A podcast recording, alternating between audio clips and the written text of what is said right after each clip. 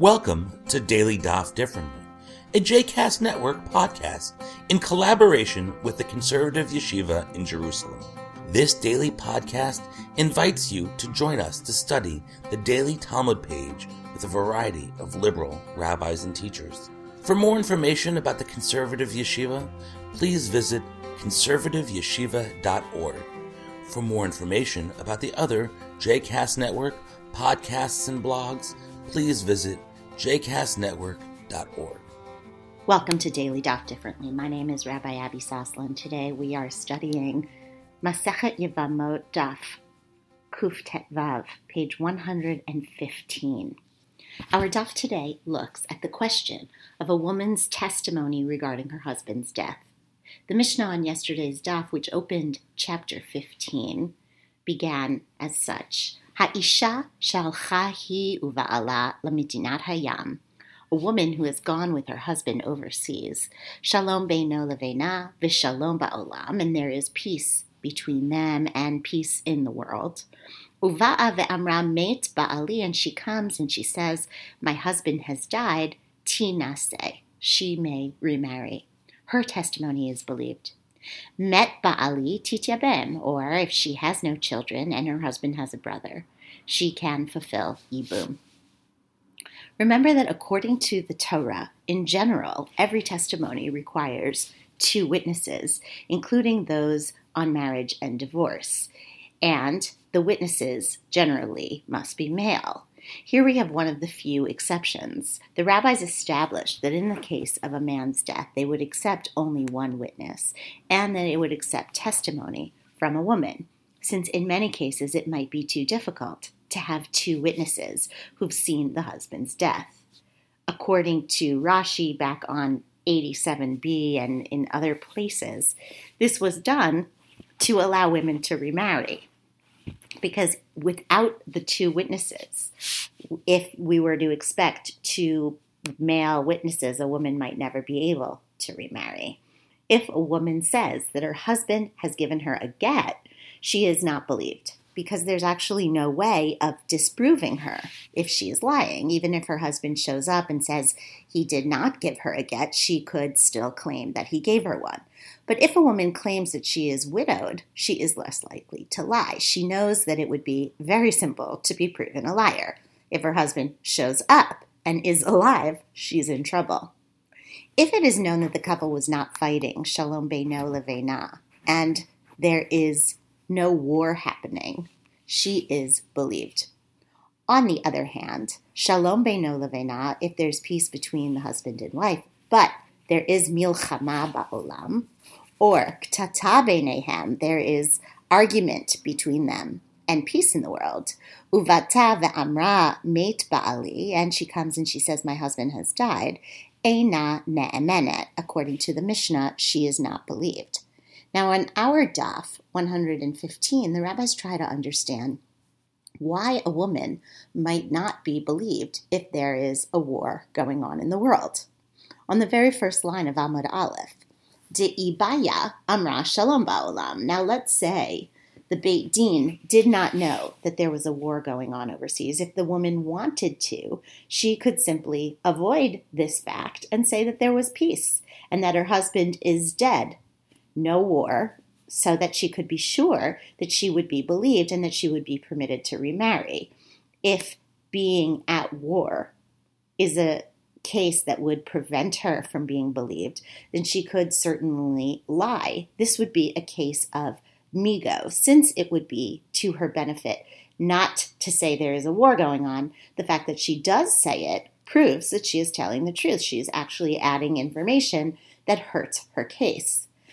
But what if, as the first line continues, the Beit Din already knows about the war? Oh, Dilma, kevan de ichzika.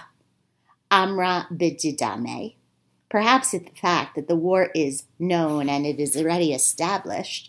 She is saying her husband died bididame, based on what is dame, what appears to her to be the case. A woman might base her testimony on what seems to her to be legitimate, that her husband must have gotten caught up in the war. Velo ate mali lishaker umirachazkate. There is no issue here of migo. There is literally no issue of mali lishaker. Why should I lie? Which might weaken her argument. So in this case, the rabbis are actually not looking to prove the woman's honesty. That's not their concern. The concern is that she may be giving her testimony in good faith, telling the truth, but that she is simply wrong, that the war has made her think that her husband is dead before he actually is. Since she thinks she's telling the truth and she's not attempting to lie, the logic of the migo does not support her claim. The Kolel Iyun Hadaf is helpful to me in explaining one of the key questions here, which is answered by the Tosafot on the previous page. The question is, why would the Gemara ask in the first place that she should be believed because of migo? There's obviously no concern that she is lying.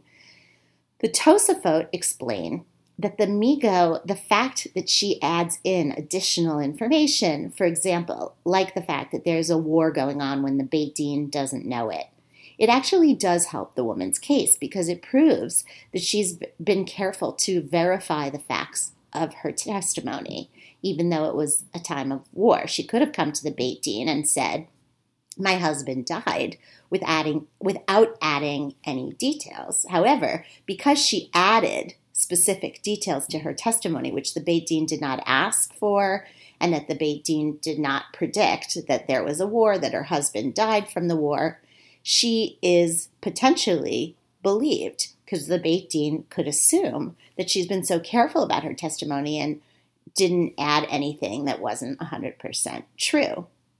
So the question of the Gemara here then is, does this woman's addition of the facts in her testimony prove that she is telling the truth?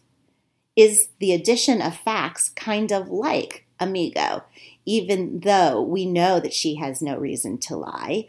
But like migo, the fact that she's adding extra facts might mean that she's been so careful to tell the details and to find out if her husband was alive. So in contrast, the Gemara goes on when it is already known that there's a war going on, and the woman says merely that my husband has died. She doesn't have that same migo, because she could have said that he died upon his bed or that he died and she buried him. Two ways she would know that there was, or the Beit Din would know, that there was no way the husband was ever going to come back and disprove it if she says she had buried him. The Beit Din knows she's not trying to lie, but migo would only help someone who has reason to lie. The Beit Din, therefore, has to suspect that she is testifying bididami, meaning based on her best guess, based on conjecture. And therefore, the Beit Din would not accept her testimony if there were a war going on.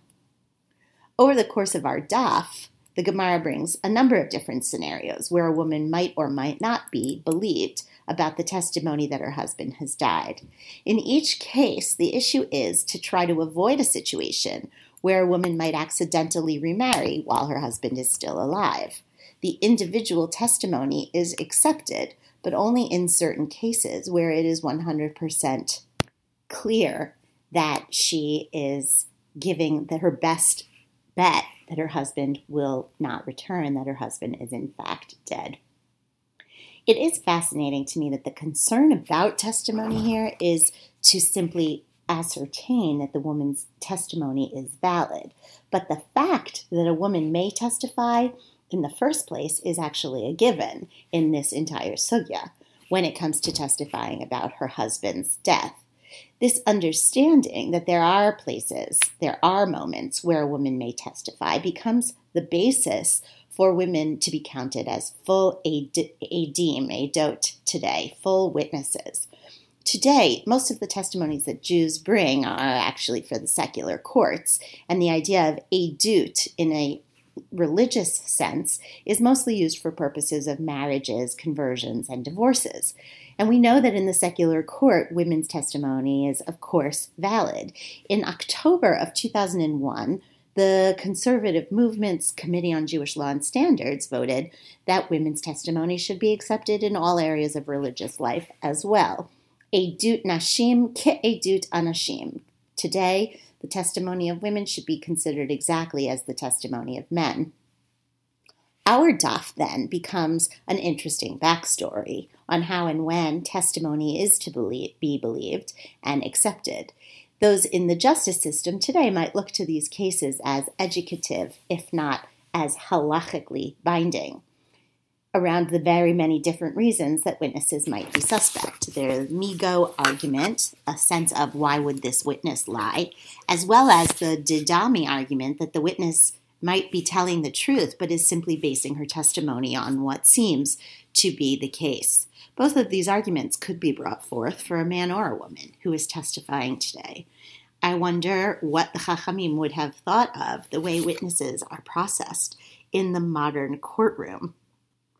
But these legal ideas that may be used today go back as far as Mishnaic times. I love knowing that about the Mishnah and the rabbis in general, that they were able to predict so many of the legal discussions that could happen today in a courtroom. Until tomorrow. I hope you've enjoyed today's episode of Daily Daf Differently, and that you'll join us again tomorrow for a new page. The music at the open and close of this episode is Ufros from the Epic Horus album One Bead, available on Bandcamp, iTunes, and Spotify.